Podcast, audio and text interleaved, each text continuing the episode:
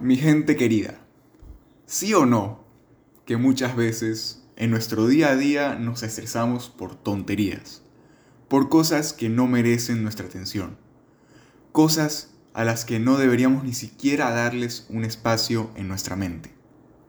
Todos tenemos cosas sumamente importantes por las que preocuparnos cada día y aún así nos estresamos o preocupamos más por otras cosas que no son importantes. Y no es secreto que esto nos agota, nos quita energía, nos impide tener paz. La fuente principal del contenido de este episodio viene de un libro, en mi opinión, fantástico, que en español se llama El sutil arte de que no te importe un carajo. Seguramente habrás escuchado su nombre en algún momento.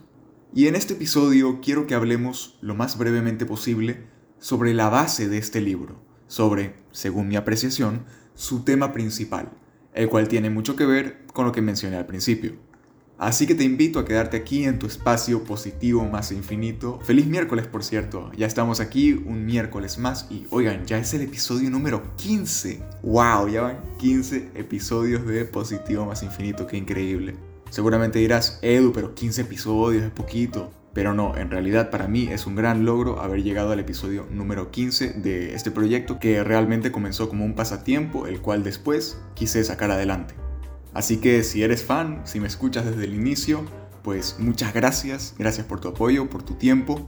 Y si eres nuevo aquí, pues me presento, yo soy Eduardo Jiménez, pero puedes decirme Edu.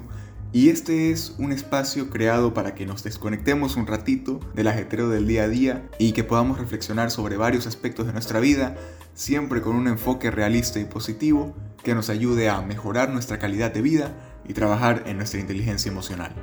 Así que, bienvenidos todos nuevamente, gracias por estar aquí y vamos a comenzar. Lo que a mi parecer es la base, el tema principal del libro El sutil arte de que no te importe un carajo, puede apreciarse en el siguiente enunciado.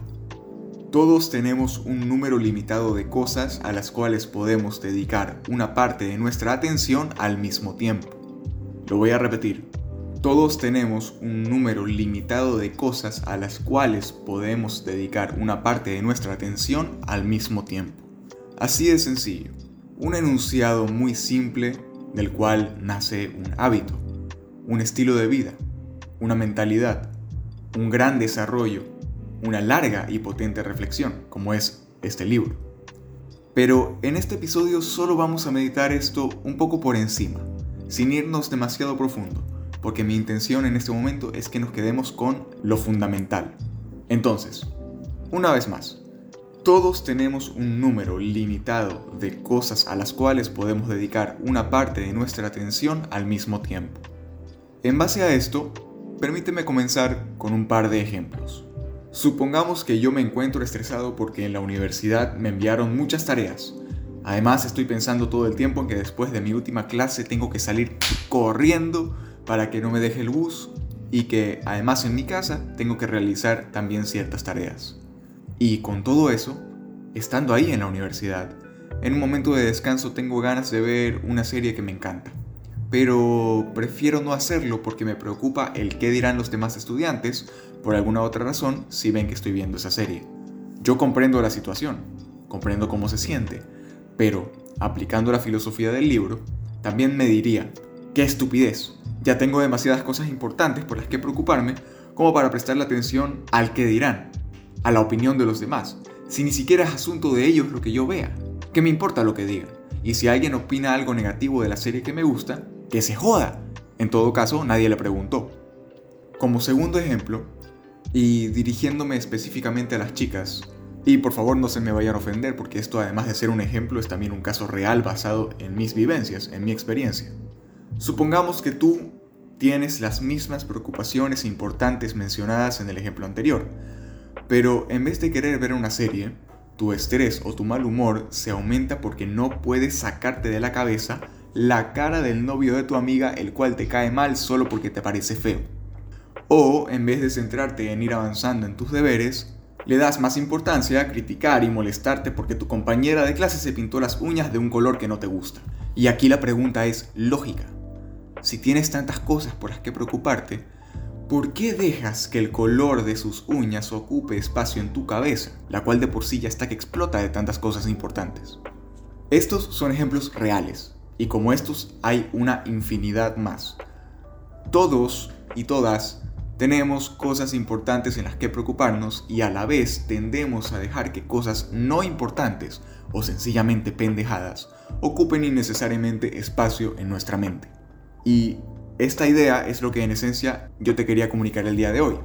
Mi intención es que de aquí en adelante seas consciente de esto, que no lo ignores. Y yo podría pues elaborar una lista de cosas que tú puedes hacer para cambiar este mal hábito, pero créeme que no hace falta. Y además te ahorraría la tarea de leer el libro, pero mi intención no es esa. De hecho, te invito a que lo leas, ya que ahí sí podrás aprender a profundidad sobre este tema. Sin embargo, sí te voy a dejar un consejo el primer paso que el autor del libro nos proporciona para ir en contra de esto. Él dice que debemos aprender a reservar espacio en nuestra mente para las cosas que sí son importantes. Piensa en tu mente como un pequeño cofre donde solo guardas cosas de valor y no basura.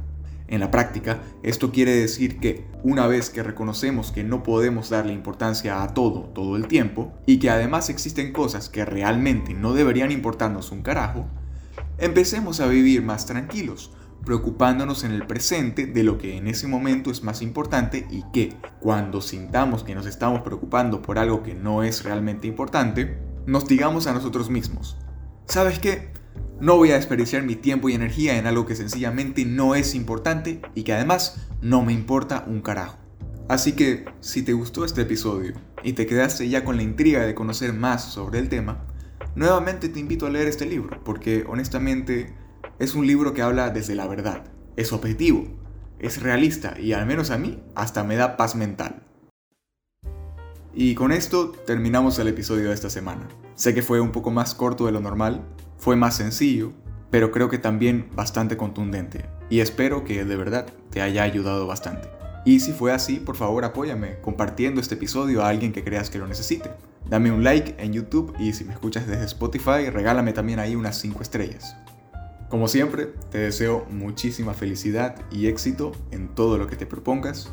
Y pues vamos, sigamos adelante, que sí se puede. Chao.